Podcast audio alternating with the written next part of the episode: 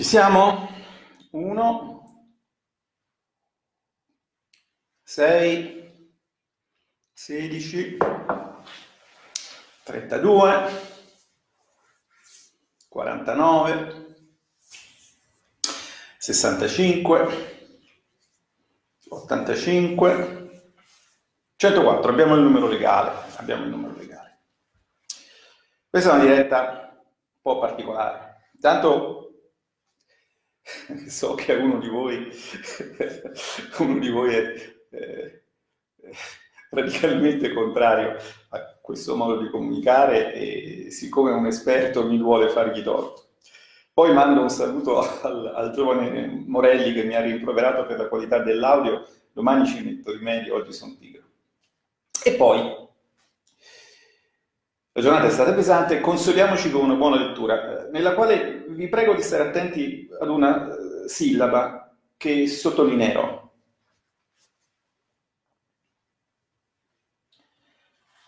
Poscia che il fuoco alquanto ebbe rughiato al modo suo, la guta punta mosse di qua, di là, e poi die cotal fiato. Si credesse che mia risposta fosse a persona che mai tornasse al mondo, questa fiamma staria senza più scosse.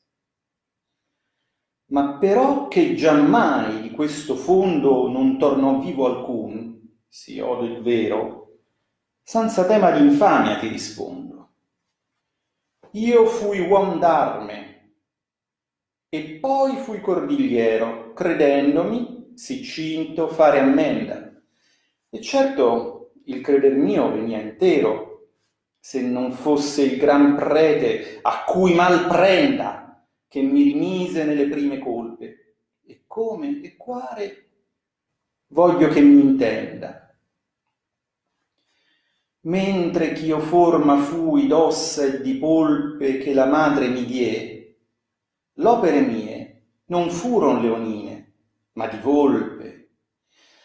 Gli accorgimenti e le coperte vie io seppi tutte, e sì menai l'orarte ch'al fine della terra il suono uscie. Quando mi vidi giunto in quella parte di mia etade ove ciascun dovrebbe calar le vele e raccoglier le sarte, ciò che pria mi piacea, allor mi increbbe. E pentuto e confesso mi rendei. Ai, miser lasso, e giovato sarebbe. Lo principe dei nuovi farisei, avendo guerra presso al Laterano, e non con Saracini né con Giudei, che ciascuno suo nemico era cristiano, e nessuno era stato a vincere Acri né mercatante in terra di Soldano, né sommo ufficio, né ordini sacri guardò in sé, né in me quel capestro che solea far i suoi cinti più magri. Ma come Costantin chiese Silvestro dentro Siratti a guarir della lebbre, così mi chiese questi per maestro, a guarir della sua superba febbre. Domandòmi consiglio e io tacetti, perché le sue parole parverebbero. E poi disse, tuo cuor, non sospetti, finor t'assolvo, e tu mi insegni a fare siccome penestrino in terra getti. Lo c'è, posso io serrare e disserrare come tu sai, però son due le chiavi che il mio antecessor non ebbe care Allor mi pinser gli argomenti gravi, lava il tacere mi fu avviso il peggio, e dissi, Padre, da che tu mi lavi di quel peccato ov'io mo cader deggio, lunga promessa con l'attender corto ti farà trionfare nell'alto seggio.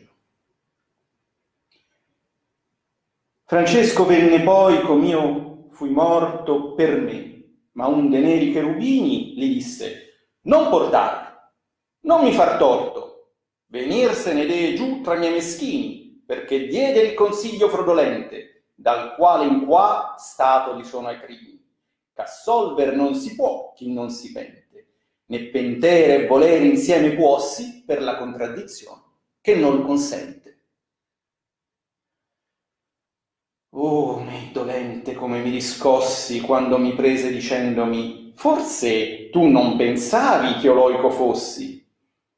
A Minos mi portò e quelli attorse otto volte la coda al dosso duro e poiché per gran rabbia la si morse disse questi è de rei del fuoco furo perch'io laddove vedi son perduto e sì vestito andando mi rancuro. Bene, vediamo in quanti siete rimasti, in quanti siete sopravvissuti. 562.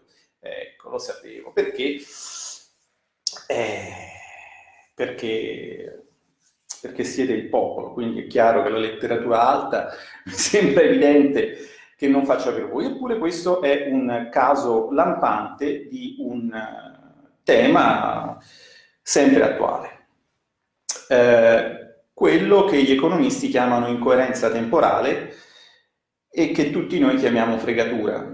Eh, qui si ricorda di come Guido da Montefeltro consigliò un papa che voleva conquistare Palestrina di eh, promettere la vita salva tutti, salvo poi, insomma, lunga promessa, quindi promettere largamente con l'attender corto.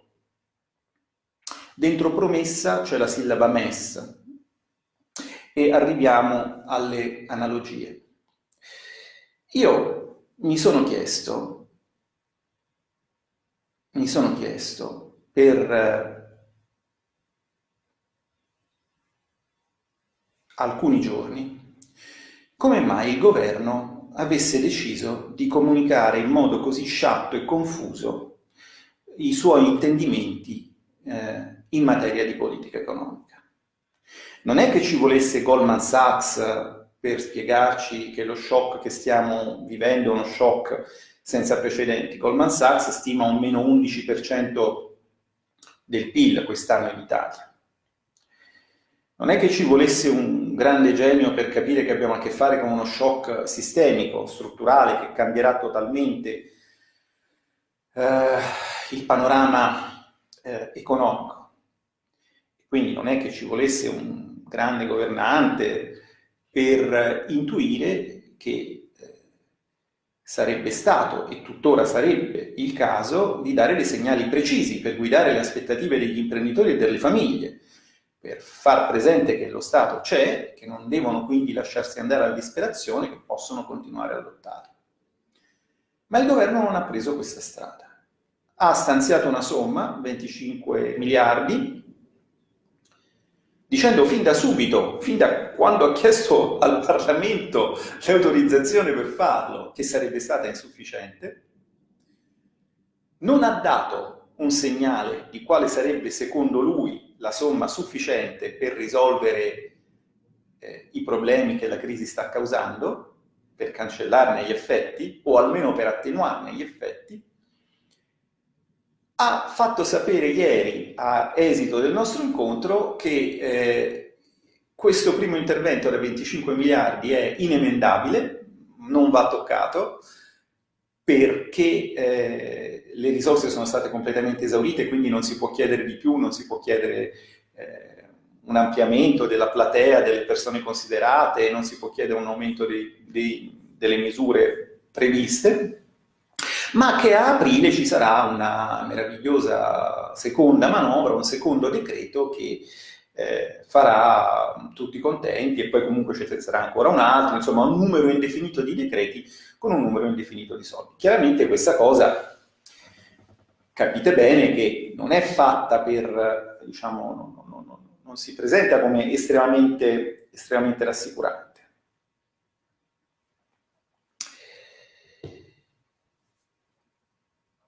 Ci possono essere due spiegazioni per questo modo di comunicare. La prima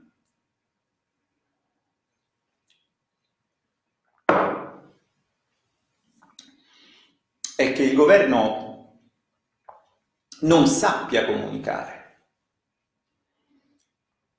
Diciamo che questa è l'ipotesi, mi dispiace coinvolgerlo perché non, non ho nessuna animosità nei suoi riguardi, è l'ipotesi di Casalino, d'accordo? Cioè si dà la colpa um, al fatto che la comunicazione non sarebbe nelle mani migliori, boh, può darsi, non lo so.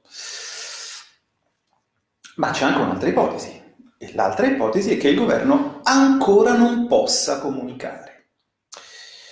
Cioè l'altra ipotesi che vi sottopongo, poi sarà la storia a dirci se è vera o no,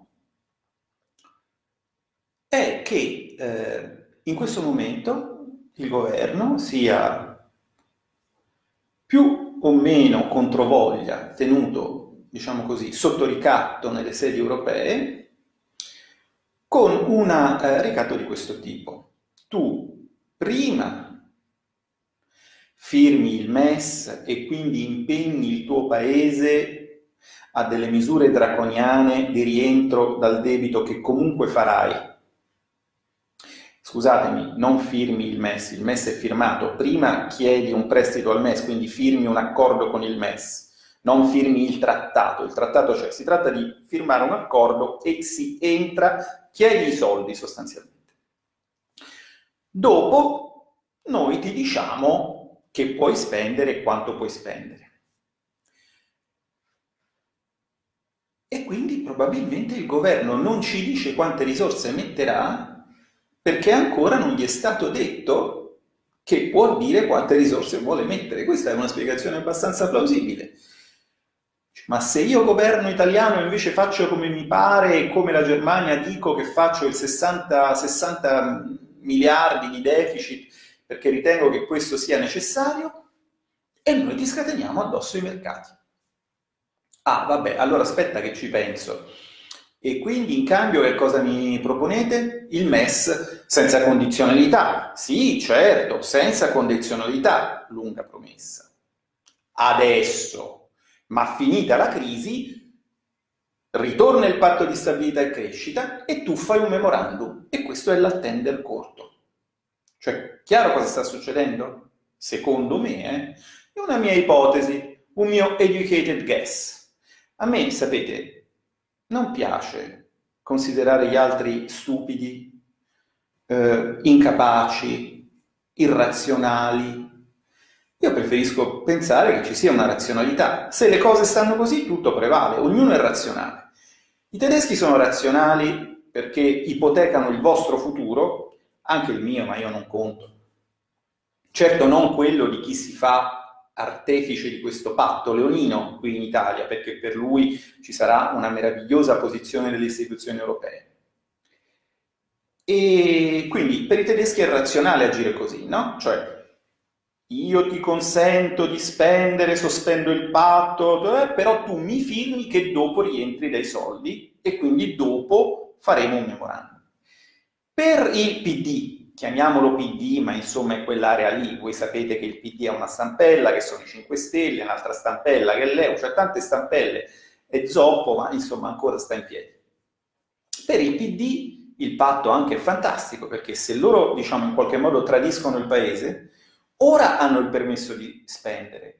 Siccome il popolo detesta ormai loro, tut- anche quelli che non, che non ascoltano Dante, insomma, ma comunque detestano il PD, eh, visceralmente, visceralmente, ma visceralmente per due motivi. Primo perché hanno capito che è questione di sopravvivenza, perché se quando c'è un'epidemia devi abbracciare un cinese perché altrimenti sei razzista, è chiaro che chi ti propone un modello culturale simile mette in gioco la tua vita e quindi tu per istinto di sopravvivenza devi semplicemente reagire.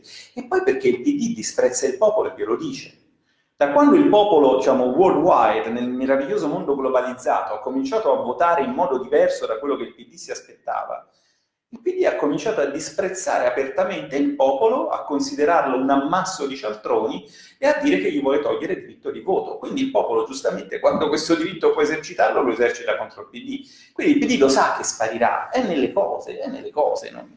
Cioè, pensare che il PD, diciamo, resista, sì, certo, è come pensare nel 1815, dopo, dopo il congresso di Vienna, che si sarebbe sempre portata la parrucca incipriata col codino. Insomma, adesso a me farebbe comodo, per esempio, ma non me lamento perché è diventata una cosa ridicola. Il PD è diventato ridicolo, ridicolo nella proposta, ridicolo negli atteggiamenti. Il popolo non lo vuole. Bene, ma se il PD fa tanto di far entrare l'Italia nel MES, c'è un problema fondamentale, che quando il popolo lo avrà spazzato via, in teoria l'Italia, e quindi chi la governerà, e quindi noi, sarà messa all'interno di un sistema di regole in cui sarà costretta a estrarre il sangue dalle vene eh, dei propri sudditi, cosa che, eh, diciamo così, eh, certo perché allora saremo sudditi, non sareste più cittadini, non saremmo più cittadini, saremmo sudditi di una potenza, eh, diciamo, eh, esterna. Questa naturalmente è solo, è solo un'ipotesi, però spiega molto bene perché non ci sia stato detto subito sapendo, essendo consapevoli del fatto che non sarebbero mai bastati 25 miliardi, che infatti non basteranno, molti di voi non avranno neanche un euro da questa manovra. E se ce l'avranno, ce l'avranno fra tre mesi, augurandoci tutti noi di esserci ancora fra tre mesi, eh, economicamente e anche fisicamente. Il caldo arriverà, il virus se ne andrà, impareremo a domarlo, eh, impareremo a esercitare una maggiore igiene, impar- impareremo tante cose, ma se il gioco sarà, sarà diciamo, condotto come penso e se avrà successo, saremo ingabbiati. Bene. Eh, a questo punto eh, le ultime informazioni che arrivano, se voi seguite un po' il dibattito su Twitter, se seguite Claudio, se seguite Marco, eh, Claudio Borghi, Marco Zanni, eh, suppongo che abbiate visto i resoconti, no? Si parla di eh, accedere, chiedere l'accesso a linee di credito del MES che prevedono condizionalità e si parla naturalmente in questo momento di mettere delle condizionalità pseudo light, cioè ti do i soldi ma solo se li spendi per, eh, per il virus. Ma che vuol dire? Che vuol dire? Cioè io eh, nel momento in cui qua sotto c'è un barbiere, diciamo, cui io do poco lavoro, ma insomma, quando lui fallisce perché deve stare chiuso, io poi cosa faccio? Devo andare a Bruxelles a dimostrare eh, la, la, la, catena causale che porta da un esserino di 100 nanometri, 1000 angstrom credo, per, per, i fisici mi correggeranno, a, a, a, alla chiusura di un, di un, barbiere? Perché questi fanno così, eh? Cioè questi quando, sono quelli che quando c'è stato il terremoto in, in, in, Abruzzo, con gli effetti devastanti che ha avuto, no? tu dovevi, eh, se ti era caduto crollato il capannone, quello certo è chiaro, eh, è stato il terremoto. Ma se tu avevi un negozio che per tua fortuna era rimasto in piedi, ma ovviamente non avevi più clienti perché se ne erano andati tutti, ma il negozio era in piedi, tu non eri stato danneggiato dal terremoto. Chiaro? Questi ragionano così. Questi e i loro servi, perché siete servi, siete servi. Siete servi. Questi e i loro servi ragionano così. Non hanno capito, non hanno capito che c'è uno shock sistemico. Non hanno capito che il PIL italiano andrà giù quest'anno, molto verosimilmente, di un ammontare superiore a quello patito negli anni della prima guerra mondiale. Solo la seconda guerra mondiale ci ha tirato giù così, dicevo oggi in discussione generale nella commissione referente che è la commissione bilancio. Solo la seconda guerra mondiale ci ha tirato giù circa metà del PIL, il 40%, ma lì ci sono stati bombardamenti, c'è stato il passaggio del fronte. Ecco. E, e quindi? Ma quindi questa è solo una mia ipotesi. Uh, le ipotesi possono essere verificate o smentite. Voi, non tutti voi, una parte di voi mi conosce sa che nel corso degli anni ho fatto alcune ipotesi, alcune si sono trovate verificate, altre smentite, sanno quante ne sono, se ne sono trovate verificate, sanno quante se ne sono trovate smentite. Io vorrei tanto sbagliarmi. Intanto comunque cominciamo col mettere in chiaro una cosa. Eh, non vorrei essere impreciso per cui mi documento qui sulla mia protesi tecnologica. Uh,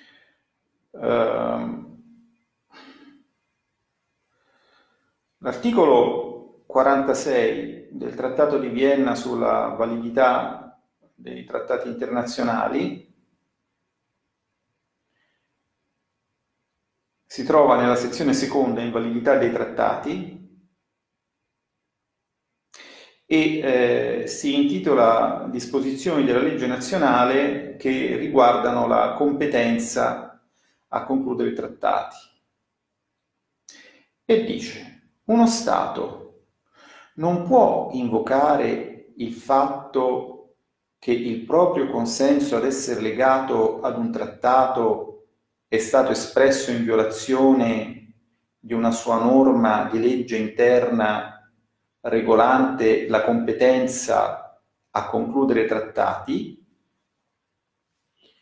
non può invocare questa violazione come un vizio di consenso, a meno che questa violazione non sia stata manifesta e non abbia riguardato una disposizione della sua legge nazionale di importanza fondamentale. Allora, intanto cominciamo col dire che eh, il modus operandi del governo in tutta questa vicenda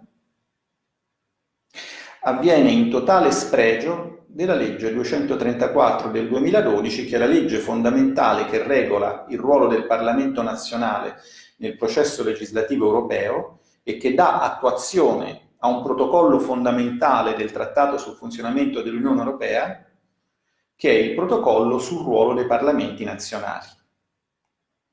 Quindi è una legge abbastanza importante, non è come la mitica legge sulle curvature dei cetrioli che non so neanche se esista, ma insomma ci siamo capiti.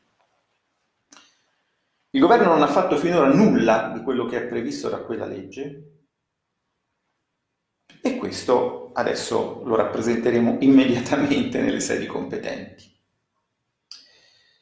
Eh, dopodiché io mi appello agli amici, perché ancora qualcuno ce l'ho dentro, dei 5 Stelle.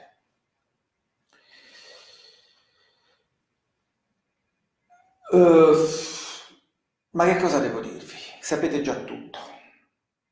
Ci vuole coraggio, lo so che ci vuole coraggio. Qualcuno di voi ce lo avrà e qualcuno di voi non ce lo avrà. Tutto qui. E adesso siete 900, siete troppi, per riportarvi a 500 vi leggo come va a finire.